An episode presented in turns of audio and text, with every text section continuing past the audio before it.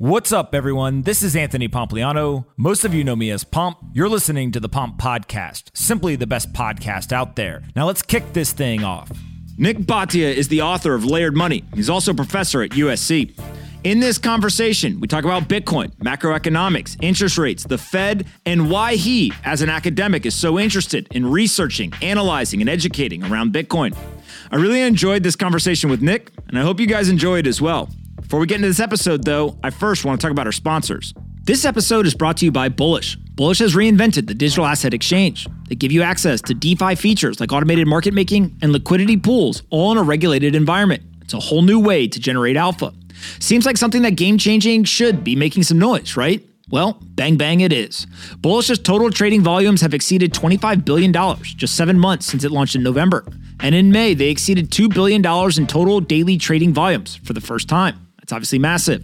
So, why all the traction? Well, get this Bullish offers the deepest liquidity on the planet for the Bitcoin to USD market. That's right, deeper than any other exchange in the world, according to Bullish. With a recent upgrade, introducing range bound liquidity to its hybrid order book, Bullish has tripled order book depth for BTC USD trading pairs, and it measured by bids and offers within 2% of the market price. This industry leading order depth means you can trade confidently when you want at scale with better pricing and lower risk, all within a regulated market environment. Good reasons to be bullish. Learn more at bullish.com slash pomp and follow at bullish on Twitter today.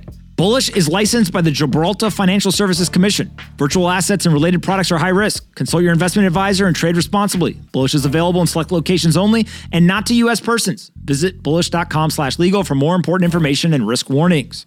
Today's episode is brought to you by Copper. Since 2018, Copper has been at the forefront of institutional digital asset development. From award winning custody solutions to creating the first truly off exchange settlement function, Copper pioneers technology, products, and services in lockstep with the rapidly changing world. No other infrastructure provider covers as many assets across as many exchanges with the speed and security that Copper can offer. To learn how Copper helps the world's largest institutional investors secure their digital assets, head over to copper.co. Again, Copper, the unfair advantage. Check them out at copper.co today. Next up is Compass Mining. Compass Mining is the world's largest marketplace for mining hardware and hosting. With Compass, everyone can mine Bitcoin. Their team makes it easy to start mining wherever you want, at home or in one of their 23 hosting facilities around the world. Through the Compass Marketplace, retail miners can access mining hardware with similar prices and purchase plans as the world's largest mining companies. Compass miners own their machines, they choose whatever mining pool they want, and they mine directly to their own wallets. Miners who don't want to host their machines can order ASICs directly to their doorstep. Simple and low cost hosting agreements coupled with best in class customer service are the reasons why Compass is the simplest and most popular way to mine Bitcoin. Start mining your own Bitcoin today by visiting compassmining.io. Again, compassmining.io. Go check them out and let me know what you think. Anthony Pompliano runs Pomp Investments. All views of him and the guests on his podcast are solely their opinions and do not reflect the opinions of Pomp Investments. You should not treat any opinion expressed by Pomp or his guests as a specific inducement to make a particular investment or follow a particular strategy, but only as an expression of his personal opinion. This podcast is for informational purposes only. I'm very excited about our last guest today. Nik, how are you? Doing great, Pomp. Good to see you, man. Dude, I'm super excited about this. Uh, you're a professor at USC.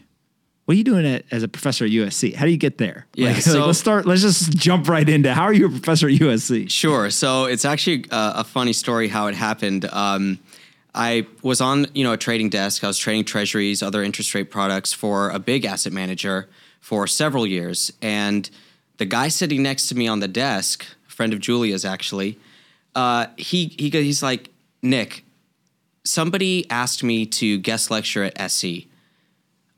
I don't want to do it. Really? do you want to do it? And I said, sure. He goes, okay, let me set you up with my friend. So I grab a beer with this guy, and he said, yeah, I'm, a, I'm an adjunct professor at USC. I'm also responsible for recruiting guest lectures for one of the tenured professors teaching fixed income, which is my industry. Mm-hmm. So I said, absolutely, let's do it. So I show up to SC. Um, I gave my first lecture on the structural demand for 30 year treasuries, basically trying to explain to these students that old people need 30 year bonds because of fixed cash flows and they cannot buy equities because they cannot afford to risk the, the principal. And the professor loved it. The next week, he invited me back for another guest lecture. Five guest lectures later, and I get an email from the professor, and he says, Hey, I'm looking to grandfather my course to you. If you're interested in it, would you become an adjunct professor at USC? You can teach fixed income. I'm looking to get a little bit deeper into my research. He's doing things in China, things like that. So I basically said, hell yeah. Yeah. Uh, I would love to. First of all, I'm a USC Trojan. I went there. My dad and grandfather went to USC. Oh, amazing. So I'm a third generation Trojan. It's been in my family for 50 years.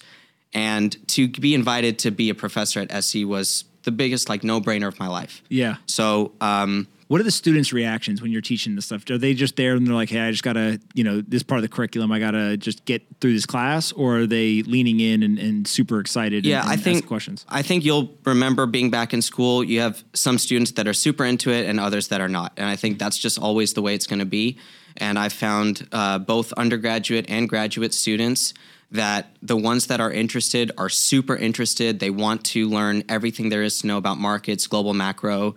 Some of them are very interested in Bitcoin, but uh, it's not part of the course that I started teaching. But the big news is that USC, uh, the dean of Marshall School of Business, read my book Layered Money last year, and he wanted to invite me to teach a Bitcoin uh, oriented course at USC, which I worked on for the last several months. And last month uh, it became official. So I'm going to be teaching a class in January called Bitcoin and Digital Assets at USC Marshall School of Business. So when you think of these students, they're 18 to 22, you know, on average. How many of them are into Bitcoin, crypto, kind of this whole world versus maybe they've heard about it, but they just got other shit going on? Sure. So I taught a, I guest lectured for a professor this semester in the risk management uh, department, and the topic was uh, Bitcoin and crypto literacy going into this new uh, era of name, image, and likeness policy at the NCAA level, where now athletes are basically able to get paid for what they do.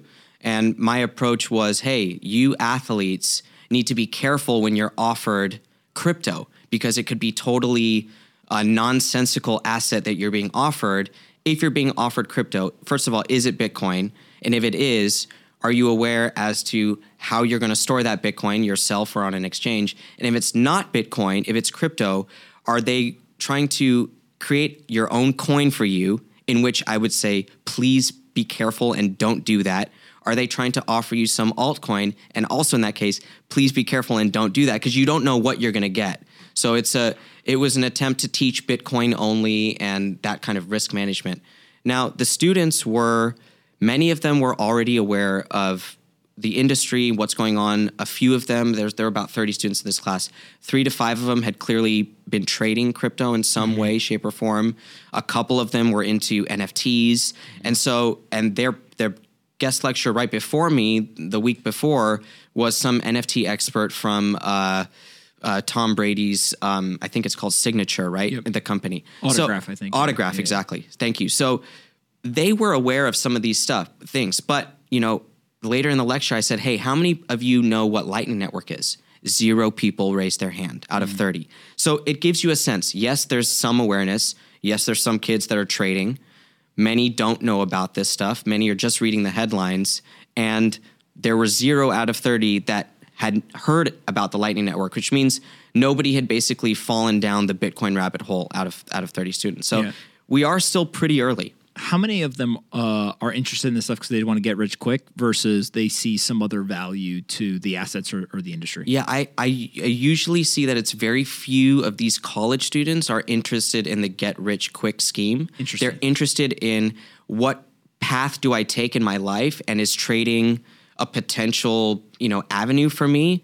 But uh, I think that the get rich quick type of people are still into sports betting. They're, you can kind of tell like when they come over to Bitcoin, they're trying to approach it as, you know, is this an investment line that I could go into or something like that? Yeah, I um uh, I haven't really talked about it too much, but when I was in college uh, for a little while, I started to trade uh, foreign currencies, and it was more of like intellectual curiosity more than than anything else. Uh, I forgot I didn't have enough money to like think I was going to get rich. Um, and uh, I started to get an education around wh- why are there certain decisions made about currencies? How what is the relationship between the currencies? All the things that you would hopefully learn as you were trying to uh, understand that market. Uh, and it feels like when I found Bitcoin, I then went even further down this rabbit hole of like Bitcoin. Even though I have an economics degree, actually taught me economics. Right, I, learned way more from Bitcoin than I ever did in a classroom, and so is that like a way to use Bitcoin almost as a tool for education? But given that you have that tool available to you today, you can teach people inside of a classroom using this, you know, new technology, and it's something that they can relate to, they can understand, they're interested in, and, and you find like the uptake of the information is better. I think so, and I I believe that when you try to understand what Bitcoin is, you have to take the historical approach, understand what is money, and then you have to understand what is economics. So Bitcoin does set the table for a higher level of education around financial and global macroeconomic topics. Absolutely. Talk to me about other assets. So uh, you recently wrote a post uh, about uh, the potential death of Ethereum. Um, explain a little bit of what the thought process there is and, and kind of what you think the probabilities are. Sure. So I'm a trader by nature, right? So I'm a chart analyst. I'm I do price study every day. And when I'm looking at the Ethereum versus Bitcoin chart, not the Ethereum versus the dollar chart, but specifically Ethereum versus Bitcoin, I'm seeing a breakdown in the chart. So the price is going lower. We're below 0.06 today. Um, and that is off of the uh, a high of you know spot one five you know a couple years ago. So we've had lower highs made over the course of now several years in Ethereum, and it's showing a pattern that is mirroring the death of other altcoins that we saw take a boom in the last cycle. And so it's it's really a price study only opinion here and I'll be quick to change the opinion if the price reverses. Right now the price of Ethereum versus Bitcoin looks very suspect. It is breaking down, it is making new lows and it has made lower highs over the course now of 4 years when you think about uh, that type of analysis, I think it's important to caveat you're just looking at a price chart. This right? is an only price, and, and listen, it is only a price analysis that I'm doing with Ethereum. Now, you could say the same thing about Bitcoin. When I got into Bitcoin, it was because the price analysis told me this is an exponential trend that is uh, is live and right in front of us. And so I got involved. Then I started to learn more and more about Bitcoin. Mm-hmm. And then I finally decided to purchase Bitcoin once, once I believed that I had married the long thesis on the chart with the long thesis of the fundamentals. I did that and then I purchased it. So when looking at Ethereum, I'm not factoring in the fundamentals of the network or their potential switch away from proof of work, but I do believe that the price represents all the information that is available in the market. And so maybe it is that the traders that are viewing the future of Ethereum are viewing it unfavor- unfavorably, and that's why the price is declining. But I lead with price, I always have. And um, it, it, it hasn't led me wrong because when you think that price is truth, if the price declines or reverses in a way that goes against what you thought, you have to alter your perspective. Mm-hmm. You can't just be sitting on your positions forever. And so, like, for example, if Bitcoin were to go materially below 19,500, we're going to have to take a look at this asset. Mm-hmm. What has happened? Why is it broken down below the last all time high of 2017, five years later, with all this growth, the growth of the network? Mm-hmm. Until then, the long thesis is sound in Bitcoin. But yeah, in the below 20,000, we're going to have to take a look at it. Mm-hmm when you start to look at uh, these assets, how much of uh, price as a marketing department? I, I, think about that a lot, right? Like Bitcoin is a decentralized entity. There is no CEO, there's no board of directors, there's no marketing team, etc. Uh, the price, as you described, brought you in, and then you learned about Bitcoin. You learned about a lot of this stuff, and then you became kind of a long term uh, uh, participant in the market. Is that what we should expect everyone to come through uh, from like a funnel standpoint is price ends up being the thing that attracts them. And then they kind of go down the rabbit hole get converted into what i think people would describe as a bitcoiner. In the united states yes. Okay. You know it's it's it is likely that the price is what attracts people the most in this country. Um, we have a country of entrepreneurs and a spirit of innovation in this country. And when you see something accelerating in price, it draws attention. But if we go to different parts of the world, Latin America and Africa, where the currency regimes are disasters, they're not looking at price. They're looking at does it work? Uh, does it maintain value versus my own currency? Which the answer is yes. You know, when you're looking at Turkey or Argentina, something like that. So we we do have to be conscious that in different parts of the world, the reason to get involved in Bitcoin is different, right? I let's cite Gladstein's book title: "Check Your Financial Privilege." In we do have privilege in this country, and it doesn't exist in a lot of parts of the world, and so we have to put our feet in their shoes to think about why they might be involved in Bitcoin. So I have an Argentinian friend, and I I've known him since 2012 what he communicates to me is that the culture in Argentina of understanding Bitcoin is at another level versus the Western world because they're intimately aware of currency collapse, hyperinflation, and the things that we tout as Bitcoiners as, you know, attractive things about the network and the asset. But are we using Bitcoin as Americans to escape a, a currency collapse? Not immediately, right? Mm-hmm. That might be part of your thesis over the next 10, 20 years. You might even think it's coming over the next two years, in which I'd say you're wrong about that. The dollar's not mm-hmm. collapsing in two years. But it's not the reason that Americans are getting involved, is imminent currency collapse. the threat is not imminent in the United States, whereas in other countries, Argentina, I think, has got 50% or more, you know, annual inflation. Right. And the threat is present in the United States. I think that's why a lot of see, I found Bitcoin through understanding the Fed and monetary policy and how it worked, not not after. That's my that's my background is studying the Fed and trading rates.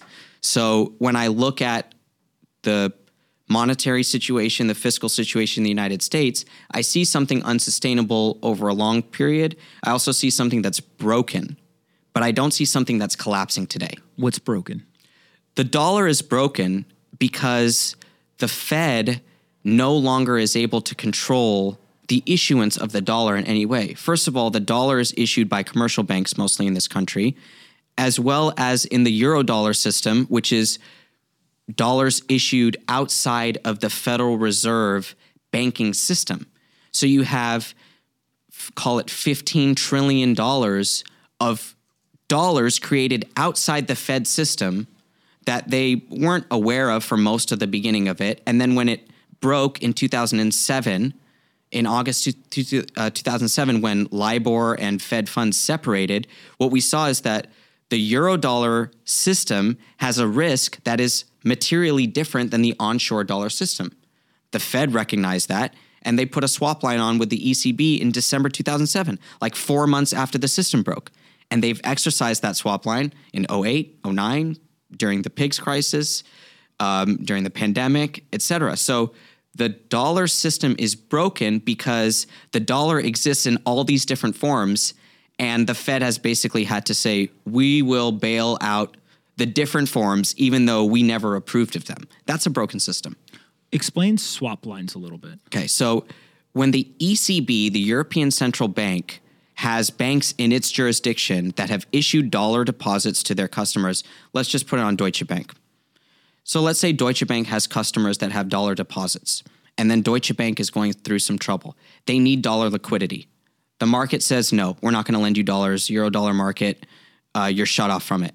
So, where is Deutsche Bank going to get the dollars to stay liquid on their dollar balance sheet?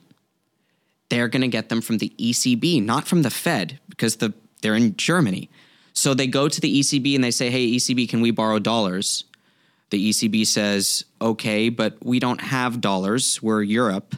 So they print euros and then they post them as collateral to the Fed, and then the Fed lends dollars to the ECB, and then the ECB can lend those dollars to Deutsche Bank.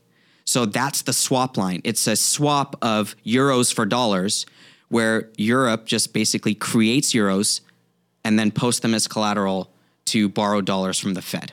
If one of those two currencies uh, strengthens aggressively against the other or depreciates aggressively against the other, uh, does that break the swap line or are there issues there? It doesn't really because you know the the movement is not material enough to these guys are not borrowing on leverage. They're borrowing you know full amount. So let's say you borrow 100 million and then the currency moves 5% against you. You owe 105 million back to the European Central Bank. That's not going to that's not going to break anything necessarily and so when you think about some of these issues um, is the central bank of the United States and other countries, they just have to continue to take on uh, more debt. They have to continue to create more money. Uh, and it's pretty much just like a, a, race to see who can do it the least uh, fast in some way. It is because if you think about the way that, you know, United States in 30 trillion of debt and uh, financial crisis, uh, you know, every two to five to 10 years, each time another crisis happens, the government has to borrow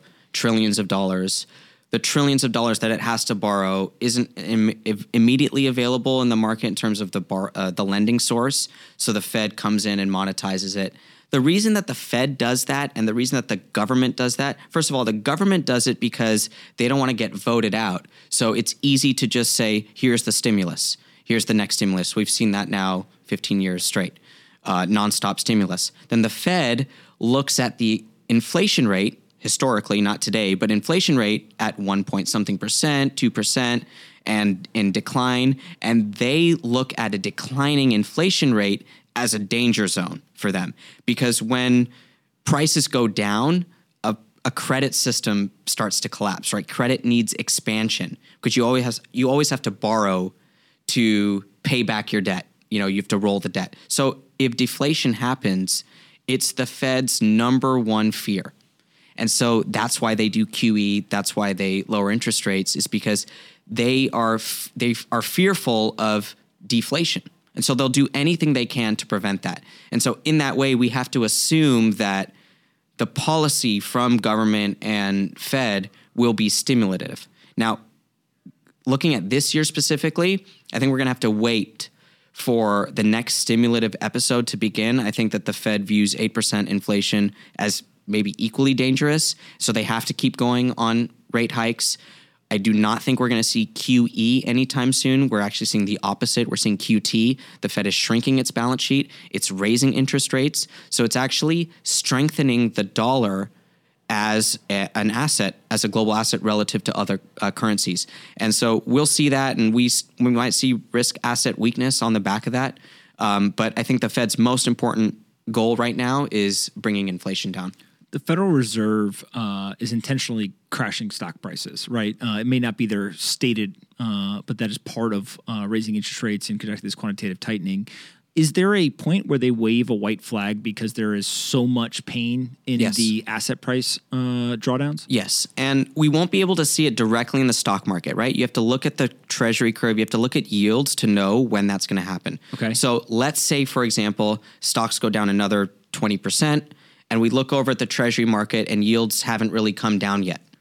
What that means is that the market is not pricing in Fed cuts yet, right? They're still looking at Fed hikes. But let's say the stock market now goes down 50% and two year treasury yields go from 275 back down to 1%. Well, the Fed funds rate's at 1% right now. That means the treasury market is saying, hey, Fed, you're done you're done here. Stop hiking. It's over. So I wrote a piece for my Substack a couple weeks ago about how we're let's compare the federal funds rate and the two-year treasury yield. When the treasury yield falls below the Fed funds rate, the Fed has to be done because it's the market telling the Fed you're done. Right now, twos are at two and three quarter percent. Fed funds is at one percent, 80, 90 basis points. It'll be at uh, you know 1.4 by by June 15th when they raise another 50 basis points. So we'll have Fed funds at one and a half and twos north of two and a half. So there's a, a, a lot of room for the Fed to keep hiking. Who moves? Does the two year move down or does the Fed funds rate move up? So both are going to, both have been happening. So uh, the Fed funds rate has been moving up. It'll continue to move up, right? They're going to hike again on June 15th. The two year yield peaked at around just under 3% and uh, went actually all the way below two and a half percent. It's back up to two and three quarter percent right now. So yields have sh- shown that they are topping now. So now is basically when we have to watch carefully. When does the when does the yield come crashing below the Fed funds rate? And right now there is no crash in yields. Yields are showing uh, topping formation, but they're again up a, up quite a bit this week. So we have to be we have to always watch the market and look at what the market is telling us. And I look at the difference between two year yields and Fed funds as the best indicator in terms of how much runway does the Fed have left to hike rates. Why don't they just go right to two and a half percent? Why It's a- don't, why don't they just say, forget this 50 basis point thing? We were telling you guys we're going to two and a half. Let's just go there tomorrow. they could have done that, Pomp. They could have a couple months ago. They could have said, "Hey, we're gonna we're gonna go right to one and a half percent. We're gonna go right to two percent." And to be honest, they probably should have moved faster because now the slower that they go, the more likely it is that risk assets bleed out and that yields come back down and basically put the Fed in its place and say you're done. So the reason why they're not going to do it on June 15th, let's say, is because the Fed does this thing where they signal, right? So they jawbone the market. They get the market to price in what they say is going to happen. Once the market gets there, then they stop talking. And their goal is to not disrupt the market. So, you know, short-term interest rate traders that are trading three-month bills or, you know, uh, Fed funds rate looking three to six months out, they are doing those trades under the assumption that the Fed will do what it says in the next three to six months. We know that what whatever the Fed says they're going to do in two years is bullshit, right? They're not just they're we we can't trust what they're going to say, what what they're going to do, what they what they say they're going to do, looking one to two years out.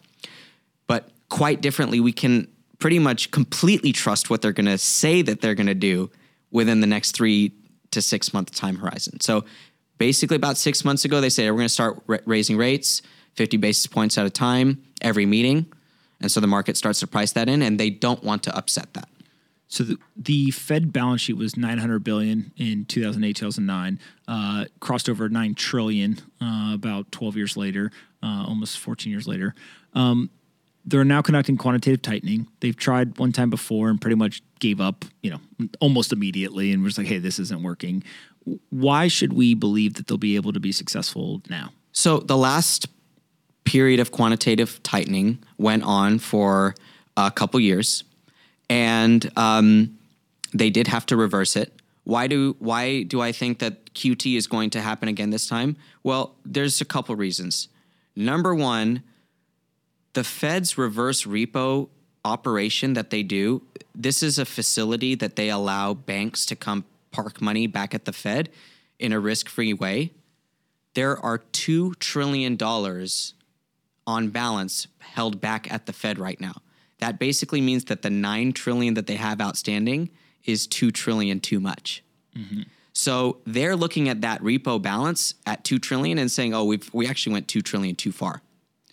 That balance didn't exist during the last period of QE, where uh, sorry, w- during the last period of QT, there was you know about 100 to 400 billion parked at the Fed overnight um, during 2016 era, and it would spike to 400 billion only on March 31st, June 30th, when the banks are looking to window dress their balance sheet and mm-hmm. they they need to put money somewhere, so they just put it back at the Fed. The, the it's very different this time around. We have two trillion. It's it stayed at two trillion for several months now. It's been growing in size, the balance. It's just an indicator that there are way too many reserves in the system. And the Fed looks at that reserve balance plus inflation at 8%, and they say, look, raising rates is not going to be enough. We have to double tighten. We have to raise rates and we have to shrink the balance sheet, and we're going to continue to do that. Now, it's it, it can't last forever, right? We've talked about the dynamics that it does in a credit system, you do have to keep growing the amount of debt in the system, but that doesn't mean it can't have periods of contraction that last for an extended period of time. So I'm looking for the Fed to continue to raise rates over the next several months. I'm looking for them to continue the balance sheet runoff for at least the next year. And um, the Fed will cave on hikes before they cave on balance sheet. Um, but again, it's going to depend on how dramatic the next financial crisis or stock market crash is. I think global debt to GDP is like 350%. US is like 130. Um, everyone always talks about the debt. It's debt, debt, debt. Uh, but obviously, uh, there's a GDP component of it as well. Uh, why can't we just grow our way out of it? We are. Um, there's record tax receipts. We just heard last week record tax receipts. So GDP and revenue to the government are at record levels. And it, with inflation at 8%, it's also going to be a boost to the nominal GDP growth. As and, and so there are you know a couple ways to historically get rid of debt. One is to default, and one is to inflate. And so the U.S. It, or grow, right? So the U.S. is taking a combination of growth and inflation as a way out. I'm not saying that you know debt to GDP is going to go under 100% because of this, but it does give the United States government decades potentially of runway here. We still are the best country in the nation. I mean, sorry, the best country in the world for business, for entrepreneurship. Look at Bitcoin finding its home in the US after 14 mm-hmm. years. Like, finally, it's here. All the businesses are being built here. Forget New York for a second. You know, we're looking at Bitcoin business, the first Bitcoin IPO, uh, you know, several investment funds that are marketing Bitcoin. We have big multinational corporations that are accepting Bitcoin here in the United States. So it's very bullish for the US to have Bitcoin here. And um, I think that the United States government has a lot of runway here in terms of being at 130% uh, debt to GDP. Do you think it can go under 100? That would be tough to, to, to imagine here with you know GDP at 20 something and and debt at 30 something. Um, I see the US government not really able to get into surplus, right? Mm-hmm. And only in a surplus will you stop the nominal debt from going up. Mm-hmm. Um, so I don't I don't see the US getting to a healthy fiscal situation to the point where we could get back down below 100% the Federal Reserve obviously is run by uh, humans uh, like you and I. Uh, they're valuable. Um, there's the FOMC where people go into a conference room. Uh, they have a lot of data. They got a lot of smart people. Uh, they try hard. They are well intentioned, uh, but they're still human. And it's a human led monetary policy that allows them to manipulate interest rates, asset purchase, balance sheets, etc. As we've been discussing. Bitcoin is the exact opposite. And I usually tell people it's an automated central bank. It's got a programmatic monetary policy. Set it and basically you can forget it because it's not changing. Um, what are the pros and cons of a programmatic monetary policy? And, and do you think that uh, that programmatic monetary policy means that Bitcoin could rise to uh, become a new global reserve currency? So, what is the con to uh, an algorithmic monetary policy? The con is that uh, you can't step in to save any individual or entity in any scenario. Now, is that really a con or is that just um, the other side of having a monetary policy that's set in stone? And I think that's why people like Bitcoin because they view it as a more equitable situation. The Federal Reserve obviously has discretionary monetary policy. And when do they exercise that discretion? When their buddies are in trouble, right? Mm-hmm. When the banks are in trouble and they say, we have to do something about it. Well, is that fair to the rest of the world? It isn't fair just because the Fed says that, hey, if we bail out the banks, stocks won't go down as much.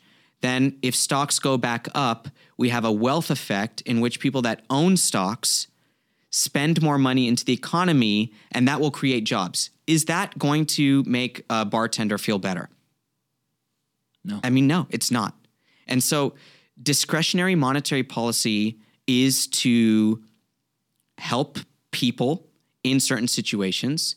And I think the people have viewed the way that the Fed has done it as inequitable. They, it's not like they have another choice, right? They don't have all these different tools they can use. They can lower rates, raise rates, or do QE. That's basically all they have. So they decided to do it. Let's lower rates and do QE, and that's what we have to do. But when it comes to Bitcoin, we don't have those human beings involved. So we can trust that there will be no bailout under any circumstance.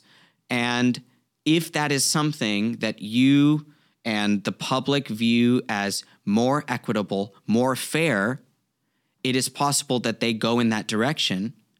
And I do believe that yes, that does make Bitcoin positioned to be a world reserve, a world reserve currency. It already is, by the way, because enough people keep it as their world as their reserve currency. Yep. So it already has started. But how many how many people, right? Tens of millions, perhaps, far shy of a billion, far shy of seven billion. So how long will it take to get to a billion people that think of Bitcoin as their reserve currency? Many years, but I do believe that we'll get there. When you think about that, um, not bailing people out is definitely one piece. I, I also think of this idea that um, uh, in the human led variable monetary policy, the world has to, um, uh, or I'm sorry, the monetary policy has to conform to the world. Good times, there's certain monetary policy. When bad times come, then the monetary policy uh, conforms and, and, changes. Kind of we're talking about the bailouts, et cetera. Uh, with a fixed monetary policy or programmatic monetary policy, uh, the world has to conform to the monetary policy, right? Like the it, it's a very different thing. What it does, it changes behaviors. And one of the components that uh, I don't hear a lot of people talking about, but but feels important, is when you have a variable monetary policy, it's really hard to plan years, decades in advance. When you have a programmatic monetary policy, it's very easy because you know exactly what's going to happen, right? We're talking about, hey, we can trust the Fed and what they say in three to six months, but we can't trust even two years, let alone, you know, 10, 20 years from now. And so by moving to a fixed monetary policy, does that drastically increase the ability for people to make long-term investments and, and drive R&D and innovation and, and, and, actually end up being like a, a tailwind in some way? Sure. So I'll answer that by starting with this idea that I don't believe Bitcoin is replacing the dollar as the world reserve currency. Mm-hmm. I believe the two coexist for decades and decades to come. Mm-hmm. Then what that presents is a choice for businesses. Do we want to denominate our balance sheet in Bitcoin or dollars? And that choice will be driven by what they want as their own monetary policy. Do they want something that responds to the times or do they want something that's fixed? And I believe that choice will be present for companies, for countries as well over the coming decades. And we'll see that, okay, this company wants to plan for the future without having the Fed affect what they're doing. Now, if they have shareholders that are dollar denominated, but they're doing everything in Bitcoin, they're going to have to factor that in and maybe hedge out their Bitcoin volatility back to dollars just so they can do activity in Bitcoin. So it is really important to you know remind ourselves that Bitcoin and the dollar system will both coexist and we'll mm. see that choice presented. I think that that's a good thing. And I know people get mad about that, living through the collapse of the global reserve currency, um, especially if it happens suddenly, would be catastrophic to many people that you love, care about, interact with on a day to day basis. And uh, in some way, um, having a zero sum view of the world of it's this or that uh, ends up one not being how the world works, uh, but two is it doesn't allow for the building of the parachute, right? Um, and if you think about, there's a lot of currencies that are very, very bad, very undisciplined. They still exist. Now, it's pretty well understood they suck, right? No one's going to use them, uh, but they still exist. And so, for a currency to actually die, it is uh, very difficult for that to play out. And so, I think your point about like we actually should want coexistence and, and give people choice, uh, which brings me to this idea of central bank digital currencies, which are really the same monetary policy, just kind of a, a technology wrapper, if you will. Uh, what's their role in the future? Yeah, uh, central bank digital currencies will change the way that the Fed does things. Um, it is just a different wrapper. It's basically changing the rails of the financial system from the old way of fax machines and swift wires to, uh, you know, a more digital, digitally native um, maybe not uh, using a chain of blocks, but using a shared Excel spreadsheet that some people call distributed ledger, that type of thing. It will modernize the system in some ways. So that's a good thing for the Fed, for banking technology, and all that. But in my book, Layered Money, one of my predictions was that CBDCs will be used as a fiscal tool as well as a monetary policy tool to give universal basic income to people. So, in the way that we all received pandemic payments, whether we asked for them or not, during the pandemic from the Treasury Department. I feel that in the future, we will get FedCoin into our banking wallet, whether it's your Wells Fargo app or Treasury Department app, um, and you'll just get the money right away. And that will be your direct payment. There'll be no check in the mail from the Treasury. Um, there might not even be QE anymore. You'll just get money in your wallet, Fed coins. Here you go. And that's the stimulus. So the way that we're going in terms of observing universal base, basic income, both in the US and Europe, it tells me that that is a possible direction of where CBDCs will go. And for that to happen, you will need legislation. And so this is one of the things I've been thinking about recently is that this might take a lot of time. Right now, we have a situation in which the executive branch and the legislative branch are not able to get anything done, and that will get even worse after November and will last another couple years of, of gridlock. And then we'll get into the 2024 election, and then maybe Bitcoin will be in the campaign, maybe CBDC will be in the campaign. Um, but it, it's hard to imagine Congress and the president coming together on a new Federal Reserve Act amendment because that's what you would need to do FedCoin and to do UBI through a FedCoin. So the more I'm thinking about it, the longer I think it's going to take for the Fed to have their own coin. But let's watch Europe. Let's watch the ECB and how quick they are to do a digital euro and have universal basic income going directly to European citizens you wrote a book, Layered Money. Uh, you've got it there with you. Um, why did you write the book, and, and what will people learn? Yeah, uh, this one is for you, Pomp. Uh, Thank you. Yeah, absolutely. Sign that one for you. Um, from gold and dollars to Bitcoin and central bank digital currencies, which is really it, it's a, a, a, history of money to some degree. It is. Uh, um, the first uh, it's ten chapters. It's a short book. The first uh, six chapters are about the history of gold and the dollar system, and um, and then we get into Bitcoin and uh, you know how Bitcoin represents, I believe, the future of money. Um, you know, I wrote it to give people an intro to Bitcoin, and I did believe that if you need a proper intro to Bitcoin, the first sixty percent of the book cannot use the word Bitcoin. And you know, Saifedean did something similar in the Bitcoin standard. He didn't really mention Bitcoin till the back, you know, one third of the book, and um, but really I wanted to tell a story of money. So the biggest thing I did was try to figure out when to start the story. And I didn't know whether to start it 5,000 years ago, 1,000 years ago, 75 years ago.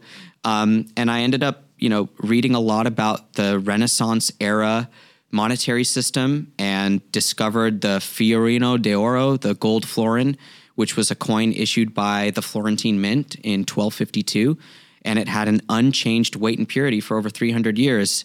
And you know, the light bulb started going off. I'm like, this is Bitcoin, and and even when I was reading how the florin was used as a denomination across Europe at the time, where administrative salaries were done in florin, no matter what country it was. Uh, international business trades were done in florin, no matter what country it was. It reminded me of the dollar.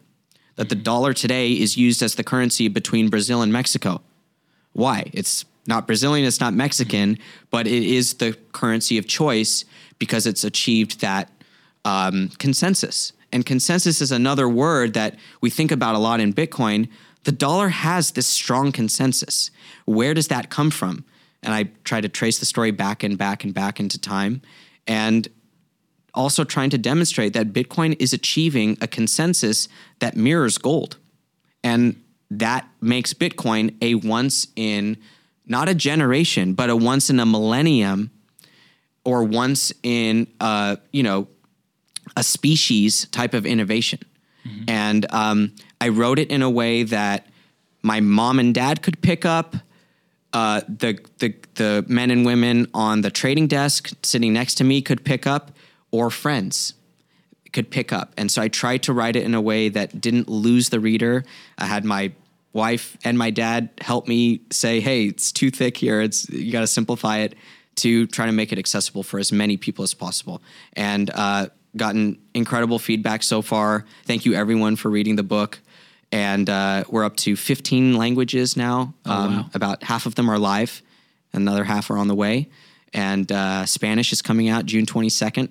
Very excited about that. And uh, so, yeah, it's a lot, lot happening with layered money. From golden dollars to Bitcoin and central bank digital currencies. I just put the uh, link in the chat for anyone who uh, who wants to uh, to go buy the book. Um, you have a course uh, that you're going to be teaching at USC. Uh, you already have one, but you're going to have a second one, Bitcoin and digital assets. What are people going to learn there? Yeah. So, um, in my Bitcoin course at USC, I'm going to start with the white paper.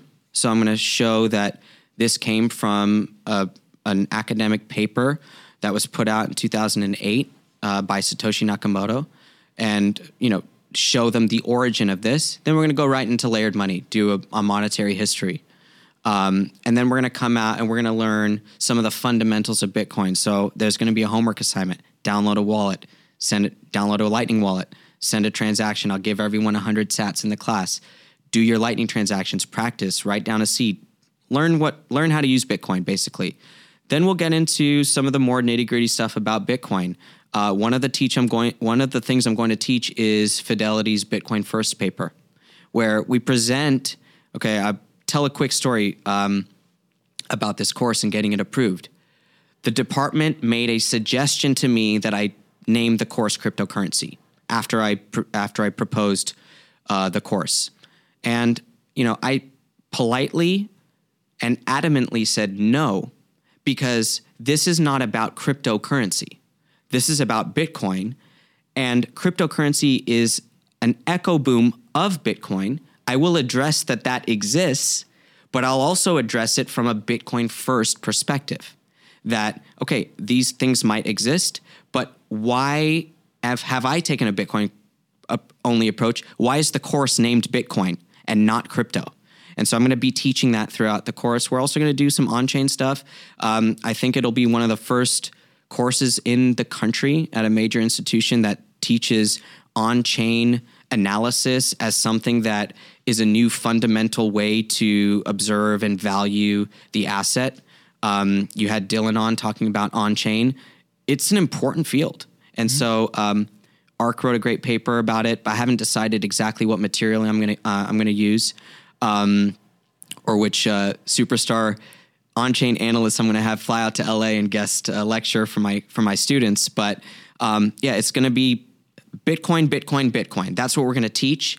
Uh, I do I do plan to teach the Treasury Department's paper on FedCoin, and because we have to understand the implications in other areas of the economy, but it's not a crypto course. It's a Bitcoin course. We're going to teach Bitcoin, teach people how to use Bitcoin, teach about the Lightning Network, teach about blockchain data that comes from Bitcoin software, and uh, just really give students uh, an overall understanding of what Bitcoin is. Yeah, that's awesome. Um, you also, I think, are going to talk today about uh, you're going to do a course with Saylor Academy. Uh, talk a little bit about this. Yeah, so this is uh, something I haven't shared publicly yet. So um, several months ago, um, I got in touch with Michael Saylor, who read Layered Money and loved it, and uh, basically, you know, he invited me, or we agreed to uh, teach Layered Money at Saylor Academy. So in a few weeks, that will go live uh, on Saylor Academy's website. The course is called Monetary History and it is based off of the book Layered Money. So um, we will go through the history of money, the introduction of Bitcoin, and look at the future of the monetary system. Uh, I'm incredibly excited about this course to go live. It's, of course, going to be free for everyone, and the content of Layered Money um, will be there for the students. And um, I'm excited to promote it and, and all that kind of stuff. So, uh, Saylor Academy course called Monetary History. Look for that in a couple a couple weeks. Yeah, it.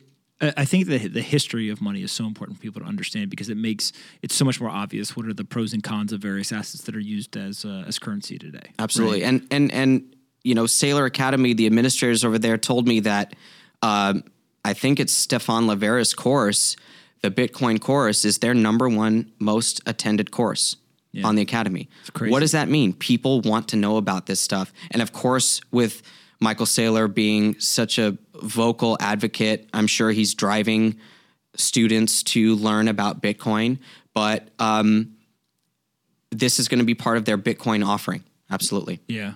And, and then you have uh, a newsletter that you write, and you're going to be publishing videos on YouTube as well. What, what are you doing there? Sure. So uh, my Substack publication is called The Bitcoin Layer.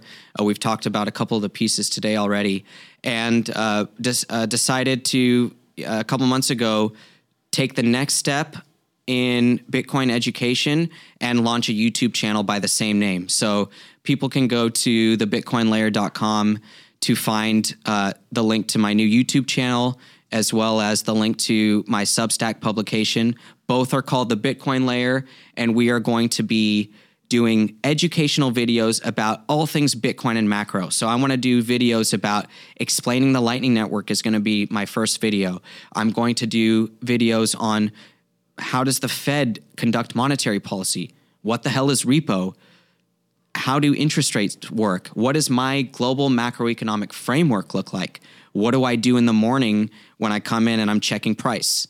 What am I checking the price of? How am I looking at all that kind of stuff? So this is my this is my effort to give an educational research on everything that I've ever known fi- finance and bis- business wise to the world. The Substack publication is a lot more timely research and analysis as we're going through Fed hikes and all that kind of stuff. The YouTube is going to take a step back. It's not going to be as timely of material. It's not going to cover what the Fed is doing this week, but it's going to explain how does the Fed do what it does and give these videos, you know, a little bit more shelf life so that people can come in, hopefully in a year's time from now, come into my channel and um, get a master's in finance. Yeah, there are uh, some of the best teachers in the world are on YouTube, not in uh, in classrooms. You may be the first to do both, right? Is uh, is be on both. Uh, where can we send people to find you on the internet? Yeah, so people can go to thebitcoinlayer.com or layeredmoney.com. It's the same website. Um, please subscribe to the YouTube channel. Please subscribe to the Substack. I do plenty of free content on the uh, Substack publication as well. I do have uh, a paid service there for more specific and in depth uh, research and analysis. Um, Layered Money on Amazon. All the books are on the website. Uh, sorry, all the links to the books are on the website. Um, the audiobook has done incredibly well. It's the most popular format, and uh, links to other languages of layered money are also on the website.